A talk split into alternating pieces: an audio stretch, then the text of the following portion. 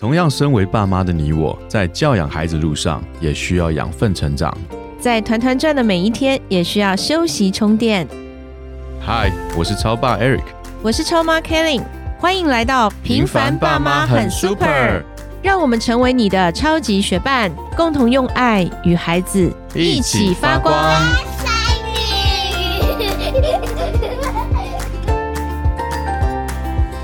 嗨，我是超爸 Eric。Hello，我是超妈 Kelly，欢迎回到平凡爸妈的节目。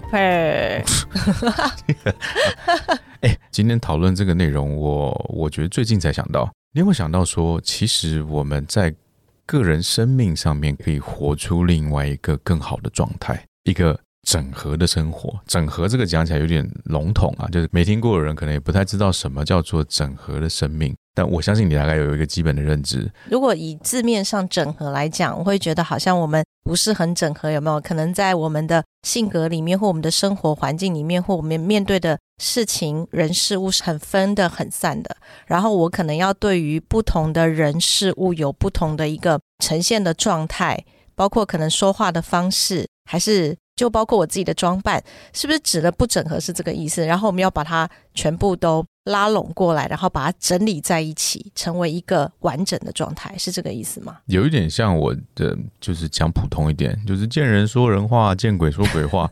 这个就像是有一点点不整合的状态。它其实可能可以在某一些人面前，可以就是非常的健谈，对，非常的开心，他可以游刃有余。游走在交际圈，但是他回到家之后，整个人变得很安静，反而跟老婆没有话聊。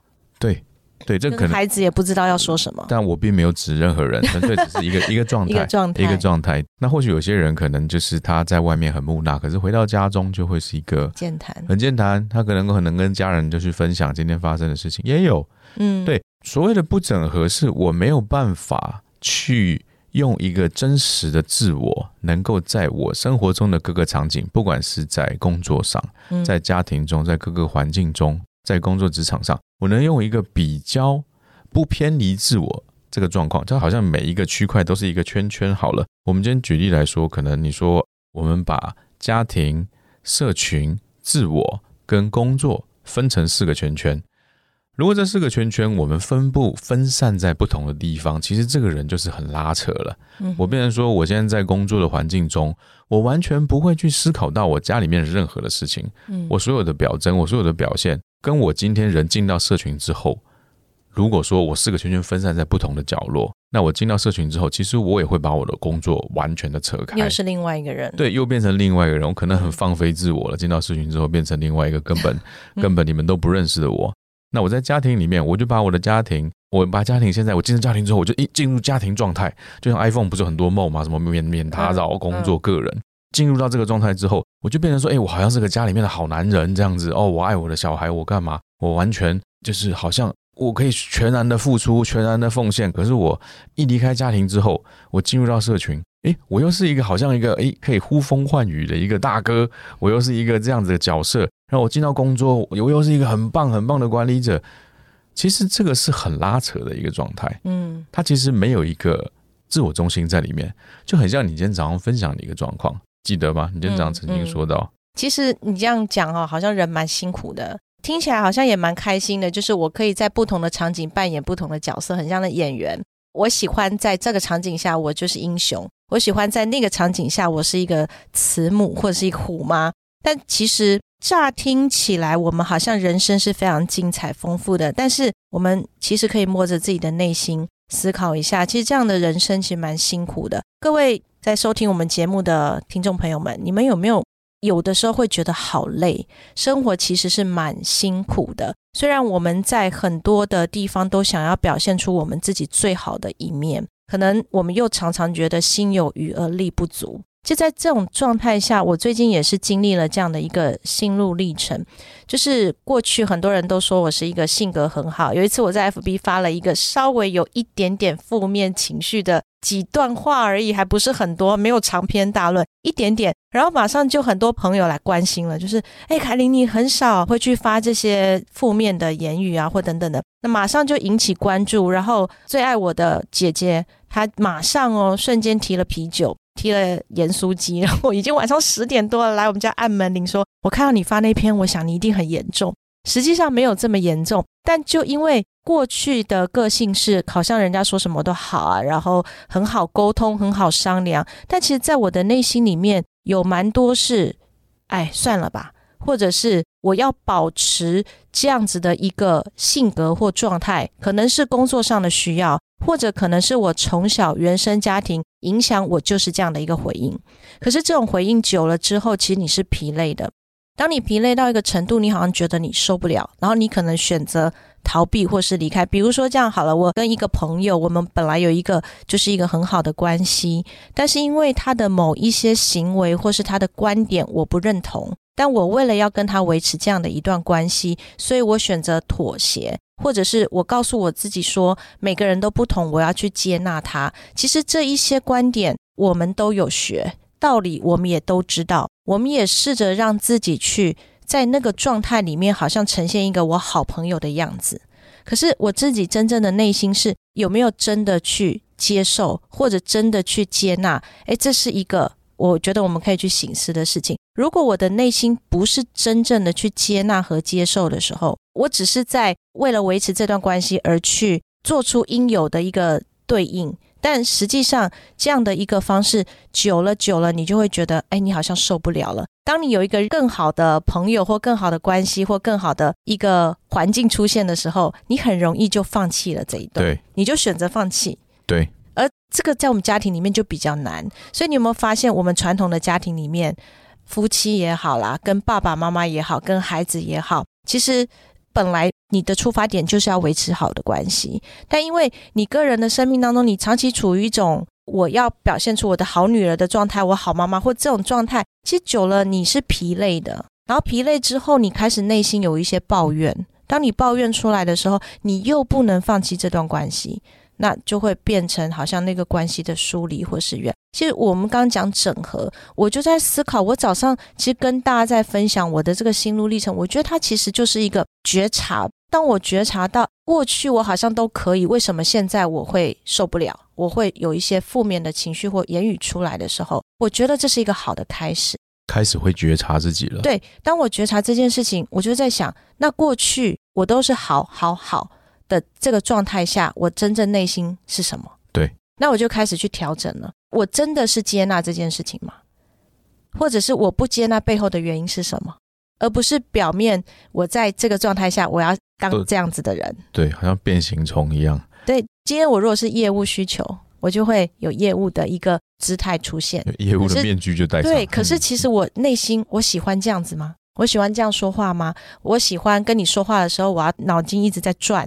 你的需要是什么？就其实这个过程中，我觉得好像就是一个人他分割成好几面，然后最终其实你是很疲累的，很累，对，很累的，很累。那那那如果说我其实还有一个包袱哈，曾经那个超爸也说我这是偶包，就是从因为十多年前有了老大之后，就开始一直在做亲子共学，对，然后在很多妈妈的眼里，哎，我们小孩教的很好。哎，那个他很会教，你可以问他等等。这个包袱其实会在我的生命里面，然后就觉得我不应该不会教女儿。然后今天女儿到了青少年的时候，哎，开始有一些，或者是儿子，当然孩子一定有一些行为不是按照你的想象的这样子去发展的时候，我开始就自我控告，我就控告，其实我不是一个好妈妈，其实我不会教，然后其实怎么样？但我又希望大家认同我是。